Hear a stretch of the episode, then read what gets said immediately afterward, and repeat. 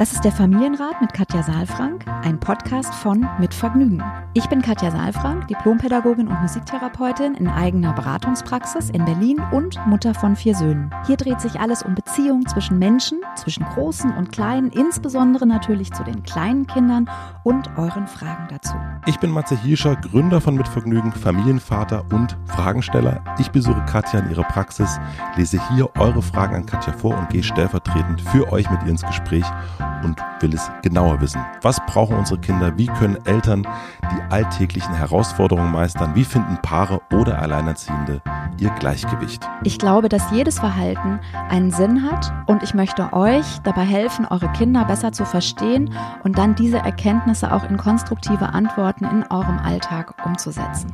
Willkommen beim Familienrat Podcast. Hallo, es ist wieder Montag, Familienrat Podcast mit Katja Saalfrank und Matze Hilscher. Das stimmt. Guten Morgen, sage ich jetzt mal so ganz frech, obwohl es bei uns, man muss es zugeben, schon ein bisschen später ist. Aber das stimmt, es ist nicht ganz früh am Morgen. Ah, zum nicht, Glück. Zum Glück. Ja. Ich habe dich das noch nie gefragt. Ähm, Oh Gott, was kommt jetzt? Hast du mal, kannst du mir mal Geld leihen? Nein. Ähm, Wie viel? nein. Nein, ich habe mich, weil wir äh, passend zur Frage, ähm, die wir heute, äh, die wir heute gleich bearbeiten werden, schreist du? Gibt es dich schreiend? Nicht mehr, Nicht mehr. nicht mehr. Was ist passiert, dass du nicht mehr schreist? Also, Das erkläre ich gleich im Podcast, wenn wir über die Frage reden. Nein, ähm, ich habe tatsächlich, ähm, also ich glaube, ich bin in einem sehr lebendigen Haushalt aufgewachsen mit äh, fünf Kindern. Ich war ja die Älteste, bin die Älteste immer noch und äh, werde auch immer älter, wie ich feststelle. Und ähm, da war natürlich eine Menge los. Und bei uns hatte ich schon das Gefühl, dass da oft, also der Stresspegel und auch die Laut, der Lautstärkepegel sehr hoch war. Ja. ja. Und als meine eigenen Kinder kamen, war das auch mit etwas, was ich mir vorgenommen habe, dass ich das eigentlich nicht möchte, so laut zu sein. Und habe dann festgestellt, dass auch die Eigenwahrnehmung und die Fremdwahrnehmung oft auseinandergehen. Also, ich habe das ja schon ein paar Mal auch hier erzählt, dass meine Kinder dann auch, oder ja, meine Kinder dann schon mir auch rückgemeldet haben, warum schimpfst du denn so viel? Und ich so, hä, wieso? Ich habe doch gar ich nicht schimpf ja wohl nicht. Ich habe doch nur gesagt, was ich möchte und was ich nicht möchte, ja. Und es war anscheinend mit so viel Energie und mit so einer Vehemenz, dass das auch zu heftig war. Also ich glaube, dass wir oft als Erwachsene einfach viel zu heftig sind, viel zu stürmisch sind und auch natürlich von dieser Angst getrieben sind, dass wir nicht gehört werden, ja. Also du hast quasi aufgehört mit Schreien oder hast weniger laut geredet, vielleicht klingt das besser, durch deine Kinder. Ja, auf jeden Fall. Auf je, also das, ich glaube, man kommt ja, also wann schreist du, wenn du keine Kinder hast? Also, dass du den Partner anschreist, kommt natürlich auch mal vor. Ja, jetzt weiß ich, kann ich gar nicht mehr so genau erinnern. Ich glaube, das war jetzt bei uns nicht so das Thema, aber ich glaube natürlich, dass Kinder einen ähm, oder kleine Menschen einen natürlich auch dahin bringen an ungelöste Themen, ja. Und äh, deswegen Kinder sind Entwicklungsbooster. Und da- das ist ja auch so ein bisschen mit der Grund, weil ich habe ja jetzt seit 25 Jahren Erfahrung mit als Mutter und jetzt hier in der Praxis. Und das ist ja der Grund, weshalb ich auch so das Gefühl habe, es gibt einen Weg von A nach B, also ohne Schreien, ohne Schimpfen, ohne Meckern, wirklich in Verbindung mit uns selbst zu sein, mit ein paar wissenschaftlichen Erkenntnissen für die Kognition, mit Wissen über die Emotion, mit dem eigenen Gefühl auch in den Körper zu gehen und dann auch mit Landkarten und dann sozusagen durch ein Programm ja zu gehen, das ist ja jetzt das, was im Sommer dann auch passieren wird, wirklich auch geführt zu werden und nochmal eine ganz neue Qualität zu erleben in den, in der eigenen Familie und eben auch das zu, zu spüren, dass ich das gestalten kann. Ja, weil wir haben ja oft das Gefühl, dass das sozusagen, dass wir so fremdgesteuert sind, ja. Und das ist die Idee eben von der Sommerakademie an dieser stimmt, ja, Stelle. ja. Ja, dann genau eigentlich vom, vom Schimpfen, wenn man es mal so runterbricht, ne, vom Schimpfen, also von dieser Ungeduld, von dieser, von diesem Meckern, von dieser Schwere in eine Leichtigkeit, in eine Freude zu kommen und, und eben auch Konflikte. Wir schreien ja oft, wenn es Konflikte gibt in uns oder wenn die Kinder nicht das machen, was wir wollen, ja. Ähm, also Konflikte anders zu lösen und das ist möglich, ja. Also deswegen, ich kann da nur ganz entspannt natürlich lächeln, weil meine Kinder sind jetzt groß und ich habe nicht erst aufgehört zu schreien, als die Kinder aus dem Haus gegangen sind, sondern ich kenne diesen Weg, ich bin den auch gegangen, zum Glück relativ früh, ja, und natürlich ähm, ist mir es trotzdem auch passiert. Also ich mhm. kenne diese Situation, wenn man denkt, boah, ich bin, hänge hier oben, ja, und auch dieses Gefühl, dass die Kinder gegen uns kämpfen oder gegen mich kämpfen, ja, und gegen uns sind, mhm. ja. Was ja nicht der Fall ist, wie ich von Was dir gelernt habe. Was nicht der hab. Fall ist, ja. ja. Und das ist so schön, weil es gibt eben Grundlagen, die wir oft nicht wissen, die aber aus der Entwicklungspsychologie hergeleitet sind, weil wir haben einfach die letzten 25, 30, 40 Jahre wahnsinnig viel geforscht. Und auch das sind Sachen, die einfach in der Sommerakademie nochmal als Wissen, gibt ja ein ganz fettes Workbook mhm. ähm, mit Wissen drin, aber eben auch mit eigenen Reflexionsaufgaben und auch sich selbst nochmal besser kennenzulernen. Das ist eigentlich was, was mir auch über meine Kinder also wofür ich sehr, sehr dankbar bin, ja, dieses sich nochmal besser selbst kennenzulernen. Warum reagiere ich denn so? Mhm. Ja. Was man dazu noch mal ganz kurz sagen muss, weil wir, wir ähm, reden jetzt so ganz selbstverständlich von der Sommerakademie oder du redest ganz selbstverständlich. Ja, also wir haben schon so präsent da drin, ja. Also ich habe es jetzt auch schon sozusagen, weil wir das auch, ich kenne quasi die von der Idee, glaube ich, ja, ja. Äh, bis jetzt. Also was man sagen kann, äh, es gibt eine Sommerakademie von dir ja. Kann man sich bei katjasafang.de auf der Webseite einfach durchklicken? Also entweder kann man über, über meine Website gehen und dort ähm, über den Newsletter oder äh, man kann direkt auf die Seite gehen, die gibt es mittlerweile ah ja, schon auch ein bisschen länger, äh, Kinder besser verstehen, äh, ähm, Sommerakademie kinderbesserverstehen.de. Mhm. Genau, da kann man draufgehen und kann sich durchklicken und kann sich auch anmelden und ähm, dann machen wir das gemeinsam sechs Wochen live und genau, und werden sozusagen aus dem Schimpfen, aus dem Meckern, aus der Schwere in die Leichtigkeit und in die Freude kommen mit ganz vielen Tools. Also was ich auf jeden Fall sagen kann aus der beobachtenden Perspektive, es äh, scheint dir sehr, sehr viel Freude gemacht zu haben und es ja. hat dich auch auf jeden Fall sehr, sehr umgetrieben, das äh, zu produzieren. Also ich glaube, ja. da, äh, also da steckt sehr, sehr viel Herzblut drin, was ich, ja, was ich gesehen habe. Ich bin Liebe ganz, ganz gespannt. Ja, ich hoffe, dass sich einer anmeldet. das, ich denke mal, das, Katja, das wird schon passieren, würde ich sagen. Gucken wir mal. Sonst müssen wir ein bisschen lauter schreien. Nein. Ähm, wir haben eine E-Mail bekommen und die lese ich gleich vor. Die E-Mail ging an familienrat.mitvergnügen.com. Und bevor ich euch die vorlese, schreie ich euch mal den Supporter. Nein. Bevor ich euch nicht vorlese, möchte ich euch den Supporter vorstellen. Unser heutiger Supporter ist Koro. Die wichtigste Mahlzeit des Tages ist für mich das Frühstück. Natürlich möchte ich nur mit den besten Zutaten in den Tag starten und das ist mein Müsli. Dazu gehören auch Leinsamen, gefriergetrocknete Cranberries und Cashewmus. Ich mache es mir gern richtig schön. Das alles bekomme ich auf corodrogerie.de. Bei Coro könnt ihr alles von Superfood über Frühstücksessentials bis zu Nüssen und Snacks finden und unkompliziert online bestellen. Aber dabei in bester Qualität und zu fairen Preisen. Das Besondere an Coro, sie setzen sich für Preistransparenz und Nachhaltigkeit ein und kaufen dabei ihre Produkte für den Online-Vertrieb so nah am Erzeuger wie möglich. Coro hat es sich nämlich zur Aufgabe gemacht, haltbare Lebensmittel wie Trockenfrüchte, Nüsse und Snacks direkt vom Produzenten zum Verbraucher zu bringen und fokussieren sich daher hauptsächlich auf Direktimporte. Dadurch können übliche Handelsstufen umgangen werden und die Produkte von Coro ohne Umwege ihren Weg vom Bauern in die Hände des Verbrauchers finden. Was Koro dabei natürlich auch nicht vergisst, ist nachhaltig zu handeln. Das fängt bei fairen Preisen für euch als Kunden, aber auch für die Hersteller der Produkte an. Außerdem sind viele Produkte, die ihr bei Koro kaufen könnt, biozertifiziert, aber auch kleinere Bauern und Hersteller, die sich das Zertifikat nicht leisten können, aber genauso gute Produkte anbieten, werden von Koro unterstützt. Der Fokus liegt also einerseits auf den guten Geschmack der Produkte, klar, aber auch auf möglichst nachhaltige und faire Produktion. Und jetzt kommt was Tolles. Mit dem exklusiven Rabattcode Familienrat erhaltet ihr 5% auf jede Bestellung von corodrogerie.de. Ich packe den Link natürlich in die Shownotes. Vielen herzlichen Dank an Coro. Und jetzt zur Frage. Wir haben eine E-Mail von Susanne bekommen. Hallo ihr beiden. Ich hoffe, ihr könnt meine Frage beantworten. Mein Mann schreit unseren Sohn, in Klammern fast vier, an. Zwar versucht er immer zunächst ruhig vorzugehen, aber sobald er merkt, dass das nichts bewirkt, wird gebrüllt. Das schadet auch uns als Paar sehr, weil er mir berechtigt vorwirft, ich würde ständig das Kind vor ihm beschützen wollen und somit seiner Beziehung zu ihm schaden. Ich habe mich wirklich bemüht, mich zurückzunehmen, wenn die beiden einen Konflikt austragen, aber es fällt mir unglaublich schwer, mich nicht einzumischen, wenn der Kleine im Brüllton eine Ansage bekommt und beschimpft wird. Nicht selten steigen mir selbst die Tränen in die Augen, wenn unser Sohn dann anfängt zu weinen. Ich fühle mit ihm und denke, ihm geschieht Unrecht, weil sein Vater nicht versucht, ihn zu verstehen. Zwar ist der Plan meines Mannes, ihn dann irgendwann zu trösten, aber erstmal soll er etwas leiden, damit er merkt, was er falsch gemacht hat. Beispiel. Morgens anziehen, um in die Kita zu gehen. Wir starten gemütlich als Familie mit Kaffee und Milch im Bett und kuschelnd in den Tag.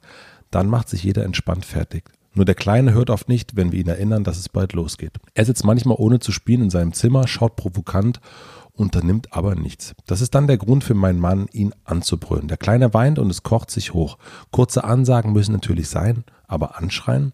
Das Ganze geht schon so lange, dass ich Bauchschmerzen habe, wenn die beiden über einen längeren Zeit miteinander allein sind. Das sollte so nicht sein und belastet mich sehr. Ich fürchte, dass mein Sohn die Verhaltensmuster langfristig übernimmt und schreit, sobald ihm was nicht passt. Mein Mann ist sich der Problematik bewusst, sein Angebot an mich ist aber, sich einfach rauszuhalten und es mir zu überlassen, sobald es schwierig wird. Wir fürchten uns mittlerweile schon als Familie etwas zu unternehmen, weil es häufig unterwegs zu Konflikten kommt und der Tag dann gelaufen ist. So kann es definitiv nicht weitergehen, weil unsere Familie und wir als Paar sehr darunter leiden. Was kann ich tun, um meinen Partner darin zu unterstützen, eine alternative Umgangsform zu finden, wenn es zu diesen Situationen kommt, in denen unser Sohn nicht macht, was wir mit ihm abgesprochen haben. Vielen Dank, Susanne. Ja, vielen Dank. Ähm, also das äh, hört sich wirklich, wir haben ja so ein bisschen äh, auch vorhin ein bisschen eine, wie soll ich sagen, lockere Einleitung gemacht, aber das hört sich schon sehr, sehr verfahren an mhm. und auch wirklich belastend. Ähm, meine, meine, mein erster Gedanke war irgendwie, äh, Susanne, weiß dein Mann, dass du uns geschrieben hast? Also das würde mich irgendwie mhm. interessieren, mhm. weil ich ehrlich gesagt gerne auch die Sicht deines Mannes mal gehört hätte. Das macht so viel Sinn, oft gerade wenn es um so ähm, unterschiedliche Ansätze geht, weil man hat oft auch eben eine unterschiedliche Sicht auf die ja. Dinge. Und das habe ich im Aufnahmebogen. Bei mir ist das also mit drin im System, dass eigentlich die Eltern dann sofort auch in dem Aufnahmebogen die Frage gestellt bekommen, was ist aus ihrer Sicht das Thema? Und beschreiben Sie bitte das aus Ihrer Sicht und ja. zwar unabhängig voneinander. Mhm. Und das ist sehr, sehr spannend, ja. Und manchmal schicken die sich das auch gegenseitig gar nicht. Und dann sitzen wir hier und gleichen das so ein bisschen ab. Und ähm, ja, ich glaube, das wäre nämlich etwas, was ganz gut wäre. Also deine Frage ist ja, wie kannst du deinen Partner darin unterstützen, eine alternative Umgangsform zu finden? Und das, die Voraussetzung dafür ist ja, dass dein Partner offen ist. Also wenn der nicht offen ist dafür und sagt, Susanne, das ist alles Humbug und es ist alles Kuschelpädagogik und ich mache das so, wie ich das für richtig halte, dann brauchen wir nicht weiter reden. Dann frage ich mich allerdings tatsächlich, ähm, wo, wo ist das, was dich fasziniert hat an diesem Partner? Wobei ich aber glaube, dass er dem ein bisschen zugewandter ist. Also den Vorschlag, ähm, da, da können wir drüber reden, aber ne, wenn er sagt, okay, vielleicht mache ich das nicht richtig genug, dann ziehe ich mich ja raus aus der Situation. Das steht ja auch dann unten mhm. und hat mir quasi mhm. gesagt, ich räume das Feld und ähm, du übernimmst das in den Situationen. Also scheint mir schon, dass er sich dessen bewusst ist und einfach selber ähm, nach was anderem sucht. Nach was anderem sucht. Also ja. so habe ich es äh, rausgelesen. Ja, ja, das habe ich auch so rausgelesen und ich habe auch rausgelesen, dass die beiden an verschiedenen Stellen gegeneinander kämpfen. Mhm, ja. Ja, also es, es scheint auch irgendwie, es, es schwingt so ein bisschen auch eine Paarebene mit. Ne? Die, ja. Das ähm, hast du auch beschrieben, Susanne, dass eure Paarebene auch belastet ist. Deswegen komme ich, glaube ich, so ein bisschen okay. auf, auf diese Ebene mhm. auch. Aber du hast schon recht, es ähm, hört sich für mich auch so an, als ob da ein Zugang ist und als ob aber diese alternativen Wege sich nicht auftun für deinen ja. Partner. Und das wäre schon ein bisschen die Frage, warum. Also hört er zum Beispiel diesen Podcast? Äh, wenn ja, wie geht's ihm damit? Wenn nicht, warum nicht? Mhm. Ja, also klingt jetzt vielleicht ein also bisschen ja. doof, aber ähm, also ich, ich sitze hier ganz häufig auch mit, mit Paaren, wo dann der eine zum anderen sagt, ja, ich lese immer alles, ich höre immer alles und, und mein Partner sagt, schick mir den Link, ich lese mir es durch und dann liest er sich doch nicht durch, ja. Mhm. Ich glaube, wenn man Kinder hat, ist es einfach wichtig, an verschiedenen Stellen sich auch zu informieren. Ja, also ich sage das jetzt einfach mal so, zu informieren darüber, was, wie, wie das funktioniert. Ja, weil wir machen ganz oft einfach Bedienerfehler. Mhm. Ja, wenn ich denke, ich drücke auf die Bremse und das Auto fährt auf gegen die Wand, da kann ich mich natürlich über das Auto ärgern. Ich könnte aber auch vorher nochmal überlegen, wo habe ich denn da drauf gedrückt? Ja, und wenn mir das keiner sagt, dann oder wenn ich mir das nicht aneigne, ja, dann fahre ich halt, also ich überspitze jetzt mal, ne, dann fahre ich halt mit dem Auto immer zu schnell, drücke immer aufs Gas und bin immer frustriert. Ja. Ich glaube aber, das ist so ein bisschen, also äh, bei den Männern, das kann ich so aus eigener Erfahrung sagen, ähm, weil kommt's. ich einer bin. Ja. ja.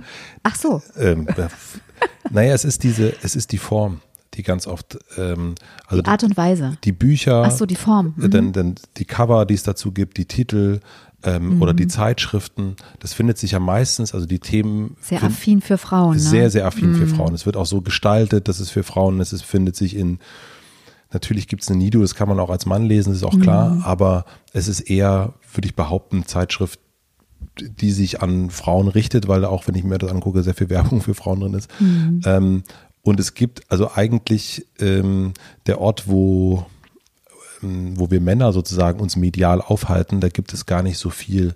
Und es ist, es ist eine Frage der Form und des, des Ansprechens. Und du hast meistens hast du da irgendwie auf dem Cover auch ein, ein Kind und eine Mutter drauf. Also das ist irgendwie, ähm, hm. also verstehe ich, ja, verstehe ich. Und ist ja, also heißt heißt für mich, also ich, mhm. wenn ich es jetzt auf einer persönlichen Ebene höre, könnte man auch interpretieren, wenn das anders gestaltet wäre, würde ich das auch mehr lesen. So, also wenn der andere sich anders verhalten würde, könnte ich mich auch anders verhalten. So, es ist für mich ein Grund, es ist aber trotzdem kein Hindernis.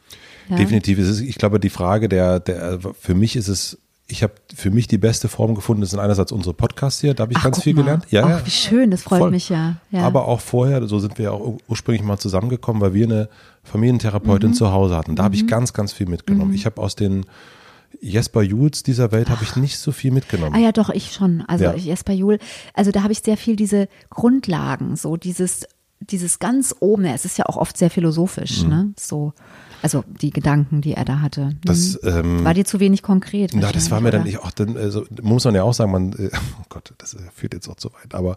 Nee, erzähl mal ruhig. Ja, erzähl, mal ruhig, ja so viel, erzähl ne? mal ruhig, nee, aber äh, für mich fühlte sich das, äh, man kommt nach Hause, auch, äh, man hat viel gearbeitet, hat sich viel mit all den Sachen beschäftigt, die man, mit denen man sich so beschäftigt.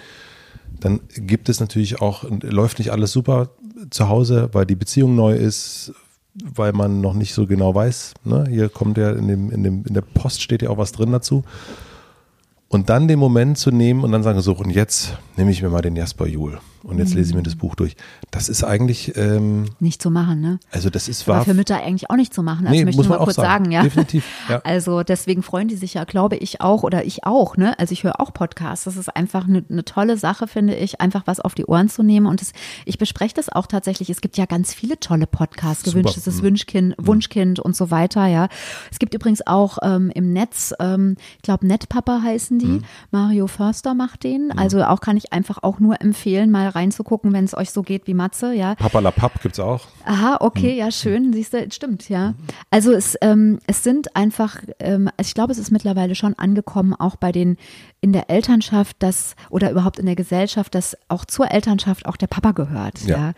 Und trotzdem ist es, du hast recht, es ist nicht so einfach, auch äh, sozusagen rauszugehen und sich dann zu informieren. Und meine Erfahrung zum Beispiel bei Kindheit ohne Strafen ist tatsächlich, da ist nämlich gar kein Elternteil drauf vorne, mhm, sondern sind zwei Jungs drauf. Ja. Und ich hatte danach, ich hatte auch ein Spiegel-Interview, ein langes, dass danach die Väter sogar diejenigen waren, die gesagt hat, also äh, ich mache einen Termin jetzt mhm. und wir gehen da hin. Und wenn ich dann gefragt habe, wie sind sie auf mich gekommen, sagen, ich habe dieses Interview gelesen und diese Informationen quasi über die Vernetzung im Gehirn und was da passiert und warum ich so schreie und so weiter, sind Dinge, die konnte ich verstehen, kognitiv. Und ich möchte mehr darüber wissen. Genau, weil das nicht ganz so ja. äh, emotional dann ist ja. in dem Moment. Und ich glaube auch, dass sich, ähm, ich habe das irgendwann gemerkt, indem ich, wenn, als ich dann angefangen auch wirklich ganz hier ja öffentlich und sowieso aber auch im Freundeskreis mit anderen Vätern mich wirklich auch auszutauschen, wirklich zu sagen, okay, das ist mhm. gerade bei uns los, das läuft nicht super, das kriege ich mhm. nicht auf die Ketten und so weiter und so fort, dass es dann anfängt. Ich glaube, also wenn man so ein, äh, jetzt verallgemeinere ich das mal, das ist bei, wenn sich Frauen unterhalten, ist das viel, viel schneller als Familie, Kind und so weiter, viel, viel schneller ein Thema. Bei Männern geht es ganz oft so um Berufszeug. Mhm. Ähm, Und da muss man, also das, also ich habe das erst erfahren, dass das geht, indem ich angefangen habe zu reden. Mhm. Ähm, das ist ganz, ganz selten, dass das das Gegenüber gemacht hat. Und dann Ja. funktioniert es auch. Dann Ja. freuen die sich auch darüber zu reden und dann ist das auch dann, aber es ist uns Männern, glaube ich, vielleicht weil wir es nicht gelernt haben zu Hause, weil wir es nicht gesehen haben und so weiter, ähm, gibt es da wenig ähm, Vorgelebtes in der Beziehung. Ja, und ich glaube, es ist auch, also ich habe ganz häufig hier auch in der in der Beratung auch, äh, auch wenn es dann um die Paarebene geht, auch so diese Erfahrung, dass Männer, und das ist auch wirklich sehr berührend, dass dann eben der männliche Part ganz oft eben sagt, ich habe gar keine Worte für das, was ich empfinde. Ja. Also ich, ich, ich lerne das wie eine neue Sprache, ja. Und das ist vielleicht auch für uns Frauen, wenn man mal jetzt so in diesen Kategorien denkt, was mir eigentlich immer so ein bisschen widerstrebt. Und Ja, mir auch. trotzdem, Ist schwierig, ja, Ja, ja. ist echt schwierig, finde ich auch. Und trotzdem ist es eine Beobachtung, die ich mache, ohne dass ich jetzt eine Statistik aufmache, ähm, so dass die Frauen einfach ähm, ja, da einen anderen Zugang oft haben. Nicht alle. Also ich will gar nicht das über, über einen Kamm scheren, ja. Und dass das eben, und ich glaube schon, dass es auch was mit Erziehung zu tun hat. Also, dass eben noch weniger von Jungs sozusagen diese emotionale Seite respektiert und akzeptiert wird. Dass, Ja. dass, dass man weinen darf, dass man traurig sein darf, also dieser Raum für ein Gefühl. Und dann passiert es eben, dass man es abtrennt. Ja, und das, das, und diese Abtrennung führt ja auch mit dazu, dass man also gar nicht mehr spürt, was im Körper los ist und dass diese Energie, die man eigentlich hat, wenn man, anstatt sich mit der zu verbinden und den Raum zu geben für eine Wut, für eine Frustration, ähm, dass man das abtrennt und nicht mehr spürt. Und jetzt komme ich hier zu der Frage, ja, also was kann ich tun? Da gucken wir gleich mal. Nur was passiert, ne? Erstmal besser verstehen das Ganze. Und das, was passiert, ist, dass diese diese Wut und dieses Anschreien, diese Energie eigentlich nicht in diese Situation gehört. Ja. Ja, also ein vierjähriges Kind sitzt in seinem Zimmer und jetzt steht hier und provoziert, schaut provokant. Sagen wir es mal umgekehrt. Die Erwachsenen fühlen sich provoziert. Ja. Ja, und die Energie, die dann kommt, hat nichts mit der Situation zu tun, sondern ist eine alte, aufgestaute, unter Umständen sogar lange eingefrorene Energie, die dann sofort sozusagen vom grünen Bereich in den roten ohne Übergang quasi schießt. Bei den Eltern. Bei Auch dem in dem Vater Fall, jetzt in, dem Fall. Mhm, genau. Und äh, das ist nur der Anlass, also dieser, dieser kleine, provokante Blick.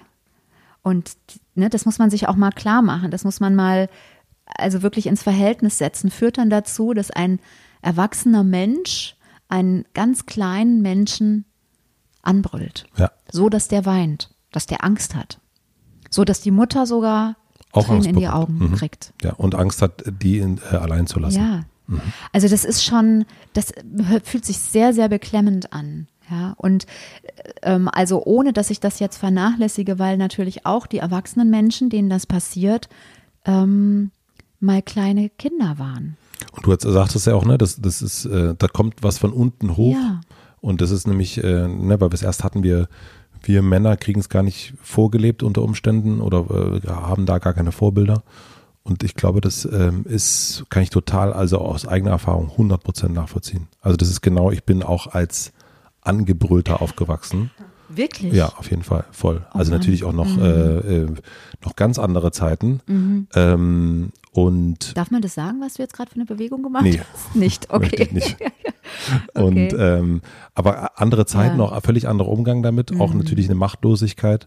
Und ich habe das musste mich auch als Vater davon lösen. Also auch wirklich zu sagen, das hat nichts mit der Situation zu tun. Ja. Voll.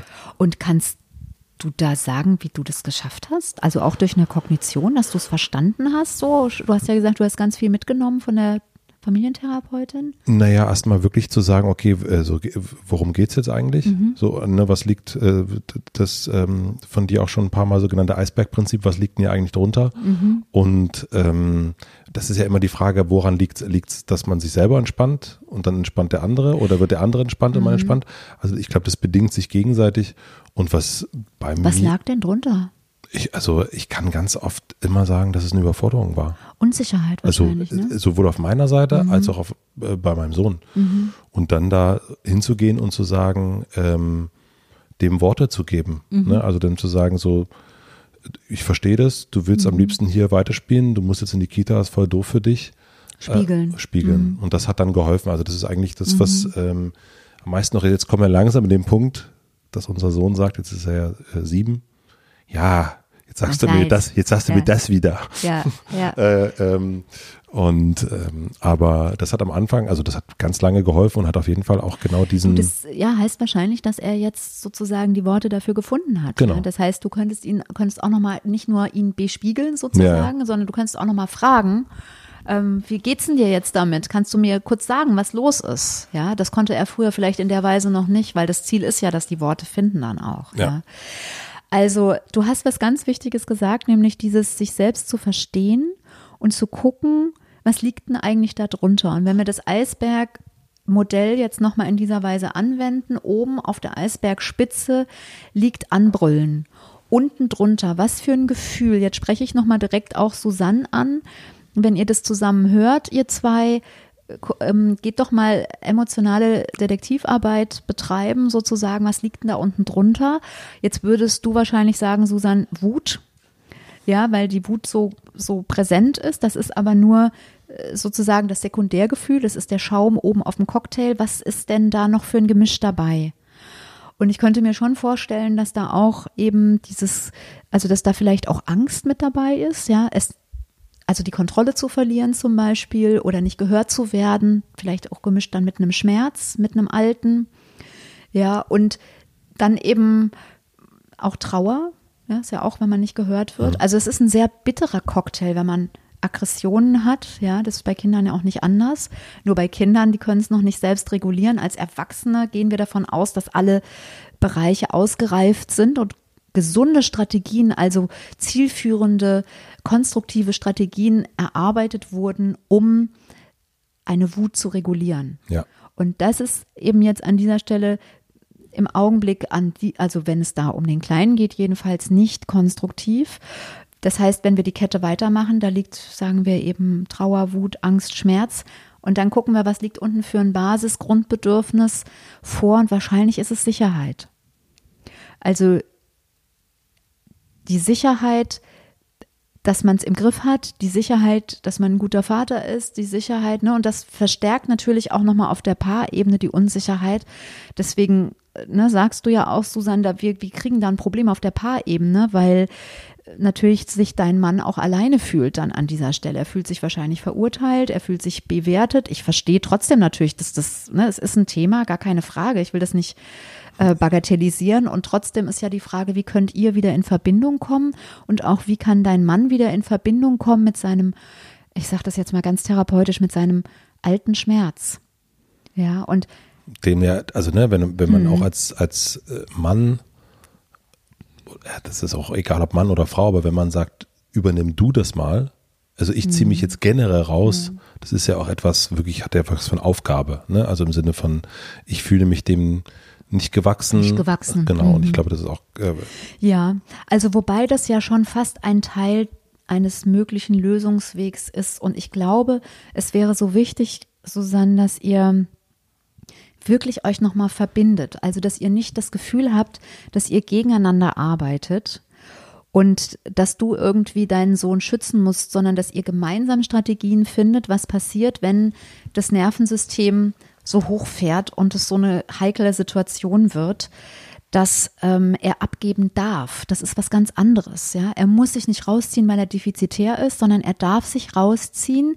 Und parallel würde ich schon gut finden, auch sich diesen Themen nochmal zuzuwenden und zu gucken, nochmal auch eine Regulation zu finden, die konstruktiv ist, die nicht trennende Maßnahmen zur Folge hat. Ja, also trennend heißt ja auch, er trennt sich ja auch von seinem Gefühl, er trennt sich sozusagen von seinem Sohn. Ja, sein Sohn erlebt sozusagen einen sehr übermächtigen, sehr machtvollen, sehr lauten mm, Vater. Und, und kurz ja. vorher war er mit ihm noch kuscheln, hat einen Kaffee mit ihm oder so lag im Bett und hat gekuschelt. Ja, ne? ja, ja. Und ich glaube, was hier auch nochmal ein Punkt ist, den ich auch noch kenne, ist dieses, ein Kind sitzt da und hat auf der einen Seite einen schreienden Vater und auf der anderen Seite eine weinende Mutter mhm. und weiß überhaupt nicht, was los ist eigentlich hier. Und ich glaube, das ist. Ähm, das sagst du was ganz Wichtiges, ja. Weil das eigentlich, also für uns war das immer so, das haben wir noch heute, wenn wir einen Konflikt haben, dass wir uns entscheiden, wer ist jetzt, wer fährt jetzt das Auto und der andere ist auch sozusagen ruhig, ist ruhiger Beifahrer und kommt Ja. erst, also wird sozusagen eingeladen zu sagen, wenn man merkt, okay, ich komme hier nicht weiter. Man kann auch fragen, soll ich übernehmen, ne, wie beim Ich Autofahren. wollte gerade sagen, das kann man ja dann auch machen. Ich ne? merke, du wirst müde, ne? soll ich Ja. mal, mal ranfahren und du Ja. äh, und ich fahre Ja. weiter. Aber dass man nicht dieses, ähm, weil das ist, finde ich, also das stresst einen ja so krass, wenn man Mhm. so eine Situation mit einem Kind hat oder auch mit und dann hat man aber auch noch eine Ungleichheit mit dem Partner vielleicht. Also das ist äh, für einen selber ja schon komplett Ja. oberanstrengend. Du, und weißt ich glaube, dass diese, diese Übergabe, wie du gerade so schön gesagt hast mit dem Auto, ne, dass diese Übergabe nur gut funktioniert, wenn man eben miteinander im Auto Voll. sitzt. Ja, und auch sozusagen das gleiche Ziel hat, nämlich dass das Auto gut zum, zum Ziel kommt. Ja. Und wenn, ne, wenn man sich vorstellt, so wie das jetzt im Augenblick ist, ähm, ist es ja so, dass die, also dass die quasi sich gegenseitig das Lenkrad aus der Hand reißen oder dass, dass dann der eine die Hände einfach wegnimmt und aber noch aufs Gas drückt und sagt, ja, Mhm. dann mache ich jetzt gar nichts mehr. Ne? Und der Beifahrer sitzt da und, und dann ist die Ja. Gefahr, dass sozusagen das alles in Schlingern gerät, schwierig, ja. Oder, oder, oder ist sehr präsent. Also du darfst abgeben, ja, man, man darf abgeben und gleichzeitig sich auch nochmal auch den Themen zuzuwenden und ähm, ja, wirklich auch so diese Idee von wer nicht hören will, muss fühlen. Ja, das sind ja auch so Glaubenssätze, die hier so ein bisschen durchkommen. Ne? Also erstmal dolle anschreien, um dann auch irgendwann zu trösten. Ja, also das auch nochmal zu hinterfragen. Und es ist, also ich glaube, es ist wirklich, es, es könnte sehr, sehr lohnend sein. Und da muss man nicht so, also man kann natürlich eine Therapie auch machen. Das kann ich ja aus der Ferne jetzt gar nicht beurteilen, ob da eine therapeutische Begleitung sinnvoll ist.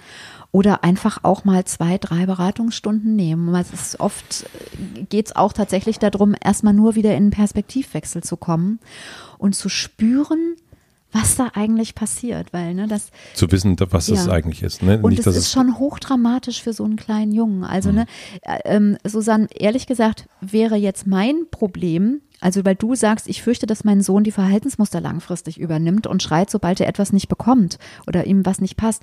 Das wäre meine geringste Sorge.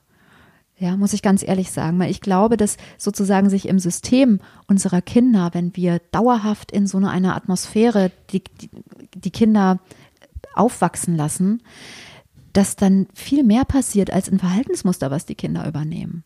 Also ich glaube, dass okay, ach, das, das, okay, das mhm, verstehe ich. ja, also das, ich glaube, dass es, also es gibt ja nur zwei Möglichkeiten, was Kinder machen können. Nämlich entweder rebellieren und sagen, du haust mich nicht, ja, und in Kontakt gehen oder sich zurückziehen. Ja, und Ja. ich sag mal so, mir sind die Kinder, die sozusagen nach vorne gehen, immer lieber, weil die fallen zwar auf, die sind anstrengender, die zeigen aber etwas, ja, die Kinder, die sich zurückziehen, die den Augenkontakt dann vermeiden, die zusammenbröseln, die das, also die zeigen einfach ganz deutlich, ich, ich bin nicht okay, so wie ich bin, ich sage lieber gar nichts mehr, die verstummen oft. Ja. Ja, das sind dann auch sehr angepasste Kinder. Beides ist natürlich schwierig. Ne? Auch die Kinder, die nach vorne gehen, haben diesen Antrieb, also aus dem Antrieb heraus, ich bin nicht okay, so wie ich bin, kämpfen sie um ihre Integrität. Ja, und also deswegen, es ist schon eine, eine, also so wie du es beschreibst, Susanne, eine wirklich bestürzende äh, Beschreibung auch ne, von der Situation. Und ich fühle mit euch allen dreien mit. Und ihr beiden, ne, die Eltern, ihr seid die Verantwortlichen, jeder auch für sich. Und ähm, also ich sag mal so, Susan, auch in eurer Paarbeziehung, ne, du könntest auch sozusagen darauf bestehen, dass ihr irgendwo hingeht. Ja, also darauf bestehen heißt nicht den anderen unter Druck setzen, sondern wirklich ernsthaft ihn angucken und sagen, lass uns mal wirklich unser Leben gut gestalten. Es ist auch übrigens keine Generalprobe, ne? Das muss man auch sagen, sondern das ist wirklich das Leben. Das da passiert jeden Tag etwas. Ja, und es lohnt sich da genauer hinzugucken. Ja, ich glaube, das ist schon auch, wenn man sich das einmal bewusst wird äh, und merkt, okay, das ist jetzt, hier geht's, also das kann eigentlich Mhm. nicht sein, dass der Kleine mich jetzt provoziert, sondern äh, bei mir ist irgendwas. Bei mir passiert äh, was, Bei ja. mir passiert was und sich da wirklich hinzusetzen und mal zu reflektieren, ähm, also das, ähm, ich glaube, das kann schon sehr helfen. Also es hat bei uns auf jeden Fall ganz, Ja. ganz viel verändert und äh, also das kann ich gar nicht anders Ja, und wenn ich sagen. das so sage, so ernsthaft, ne, dann sage ich das, weil sozusagen wir beide ja über die Beziehung zwischen Eltern und Kindern reden. Ja, Wir reden ja nicht über, also wir, es geht nicht darum, irgendjemanden abzuwerten. Ich hoffe, es kommt nicht so an, sondern mir geht es wirklich darum, die konstruktive Beziehung und die Verbindung zu Kindern in den Mittelpunkt zu stellen. Und dafür mhm. ist es einfach, finde ich, auch wichtig zu wissen, was tun wir da eigentlich und es nicht zu bewerten, weil ich kenne beide Seiten. Mhm. Also ich mhm. kenne die Seite, die, die sozusagen übernimmt und die hochfährt. Ja, das weiß ich. Ich weiß auch, dass man etwas tun kann. Ja. Und das ist die Verantwortung, wo ich sozusagen einfach die Eltern abholen möchte und, und ein Bewusstsein schaffen möchte. Ihr könnt es verändern. Geht los, macht das. Es kommt keiner außer Matze und ich jetzt gerade hier in Form von Podcast bei euch vorbei und rüttelt an der Tür, sondern ihr müsst losgehen, aber ihr tragt auch alles in euch, um die Sachen zu verändern. Mhm. Und der Kleine ist ja. es nicht. Nee, der Kleine ist es nicht, aber das gut, dass ja. du da nochmal drauf kommst, weil ich habe hier nämlich auch sehr genau zugehört, was du ähm, vorgelesen hast und hier steht, dass ähm, es auch ganz oft darum geht, ja, ähm, also wir starten gemütlich als Familie in den Tag.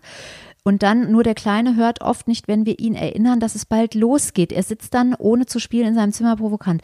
So, ähm, einfach nochmal ein anderer Hinweis, ganz praktischer Hinweis. Ja, wenn es im Tagesablauf immer wieder zu Punkten kommt, wo wir das Gefühl haben, wir werden nicht gehört ähm, und das Kind macht nicht das, was es soll, ja, dann ich würde da immer noch mal Stichwort Manndeckung. Also nicht nur eine verbale Aufforderung dem Kind zu geben, du weißt, es geht gleich los und nach fünf Minuten wieder reingucken und sagen, hör, hat sich ja nichts getan, ja, sondern nochmal sich klar zu machen, die Kinder brauchen Kontakt. Die Kinder brauchen Verbindung. Das heißt, wenn ihr morgens diese Verbindungszeit hattet, ne, mit äh, gemütlich irgendwie zusammensitzen und so weiter, dann geht einer von euch mit dem Kleinen los. Und macht diese Schritte weiter. Und macht diese Schritte. Gemeinsames Anziehen, gemeinsames Zähneputzen, gemeinsames Losgehen. Ja, Gemeinsamkeit ist eines auf der Wertetafel ein Wert, um den es geht ja, gemeinsam etwas miteinander zu tun. Und nochmal, ne, Bindung, Verbindung und Beziehung heißt, wir tun es zusammen. Und die Erwartung, dass er als Vierjähriger in seinem Zimmer sitzt und dann, wenn ihr auf den Knopf drückt und sagt, jetzt in fünf Minuten geht's los, dass er dann angezogen ist, die ist sehr hoch. Ich würde sogar fast sagen, geht so in Richtung unrealistisch. das hast du schön ja. gesagt. Ja. Genau. Ich will noch eine Sache ganz konkret sagen. Falls es sozusagen nicht sofort den Impuls jetzt gibt, irgendwo hinzugehen, möchte ich gerne noch eine, ein kleines Bild mitgeben. Wenn wir hochgefahren sind, ist sozusagen der Point of No Return schon überschritten. Ja, das heißt, was ihr machen könntet, Susan, ist im Alltag ganz konkret achtsamer zu sein mit eurem Stress. Weil wenn ihr anfangt zu schreien, ich sage jetzt mal ihr, auch wenn ich weiß, dass es dein Mann ist ausschließlich, vielleicht ja auch nicht, ähm, dann ist sozusagen schon vorher etwas passiert. Also meistens ist schon Stress entstanden. Man hat auf die Uhr geguckt, man hat festgestellt, wir sind zu spät und da entsteht schon der Stress. Und ich würde euch bitten, mal euch vorzustellen, dass es drei verschiedene Formen oder drei verschiedene Bereiche, Felder gibt. Es gibt Grün, da sind wir entspannt. Ja, das hört sich so ein bisschen an hier ganz am Anfang. Ja. Und dann entsteht sozusagen Stress und dann kommt man in Orange rein. Und dann, wenn man im orangen Bereich ist, geht es sehr schnell, kippt es ins Rot. Das heißt, guckt doch mal, wann ihr ähm, im grünen Bereich seid. Und mein, mein, mein Hinweis an euch wäre, guckt doch mal, wann ihr in den orangen Bereich reinkippt, rutscht. Mhm. Ja, und das Ganze kann man nicht nur kognitiv, sondern vor allen Dingen über eine Emotion und die Emotion zeigt sich über eine Empfindung im Körper spüren. Also wenn die Atmung flacher wird, wenn man ähm, einen schnelleren Puls bekommt, wenn einem vielleicht heiß wird, wenn man anfängt zu schwitzen, einen trockenen Mund kriegt oder sowas. Ne? Also alle Stresssymptome. Ne, wenn ich darüber rede, geht ja, ich auch gleich Stress. Ja. ja, genau. Ähm, also das wäre wichtig, sich selbst ein Stückchen zu beobachten und diese drei Bereiche mal in, ins Gefühl zu bekommen. Ja, das ist etwas, was ihr ganz konkret auch alle anderen mal gucken könnt, weil das betrifft ja ganz ehrlich gesagt nicht nur einen. Ne? Das sind ja, passiert uns ja allen immer wieder. Also ja. ich kenne das auch, dass diese, ähm, das habe ich auch schon mal erzählt, dass wir die Morgen immer zusammen auf dem Sofa bei uns äh, verbringen als Ritual. Und ich kenne diese Gemütlichkeit, die ihr da scheinbar auch habt. Und dass man sich auch von der so verführen lässt. Und dann äh, so hängen bleibt man dann. bleibt so hängen und mhm. weil es ja auch so schön ist und so dann weiter und so, so fort. Zäh, ne? Genau, und dann wird's, dann kommt das aber, dann irgendwann ist das Frühstück nicht schnell genug und so weiter und so fort. Und ich glaube, dass es, sage ich mir jetzt auch gerade selber nochmal, äh, wichtig ist, darauf zu achten, dass man mhm. das auch im, äh, als Ritual lässt und nämlich guckt, okay, man ist jetzt hier eine Viertelstunde und dann ist mhm. das auch so, weil man gemerkt hat, äh, wenn wir die jetzt auf 20 Minuten ausdehnen, weil meistens ist bei fast allen Familien, die ich kenne, die sind die Morgen sind schon richtig schön getaktet, weil man ja auch nicht irgendwie fünf Stunden vorher aufstehen will. Und ich glaube, dass man sich da auch so ein bisschen disziplinieren kann. Absolut. Ja, und du sprichst was Wichtiges an, also auch mal zu gucken, wenn ich jetzt sage grüner Bereich und man liegt im Bett, mhm. ja, dann ist man ja auch inaktiv. Voll. Also das heißt, es gibt auch einen grünen Bereich und ich bin aktiv. Mhm. Das ist ein Unterschied. Ja. ja. Also ich bin aktiv und trotzdem entspannt. Das wäre wichtig, auch mhm. das rauszufiltern. Und ich habe auch schon, wenn ich damit arbeite, ähm, also ich sage mal dazu, das ist das emotionale Ampelsystem mhm. sozusagen, ja. Äh, wenn man damit, ähm, wenn ich da mit Eltern arbeite, habe ich oft, sagen die mir, ich glaube, ich bin nie im grünen Bereich. Ich fange schon im Orangen an. Okay, dann ist natürlich. Genau. Und dann wird aber so deutlich, ne, also das hat auch was mit Verbindung zu tun, dass man sich wieder verbindet mit seinem eigenen Nervensystem, mit seiner Empfindung und da wieder so ein Stück zu sich kommt. Ja, und ich glaube, ohne das geht es einfach auch nicht. Ja. Mhm. Und es ist eben ganz häufig so, dass man in Ratgebern irgendwie liest, ja, zähl bis zehn oder auch zehn Sekunden Pause dazwischen oder so, um wieder in die Kognition zu kommen. Kann man alles machen. Ich glaube, dass es einfach dieses Dreigestirn wichtig ist.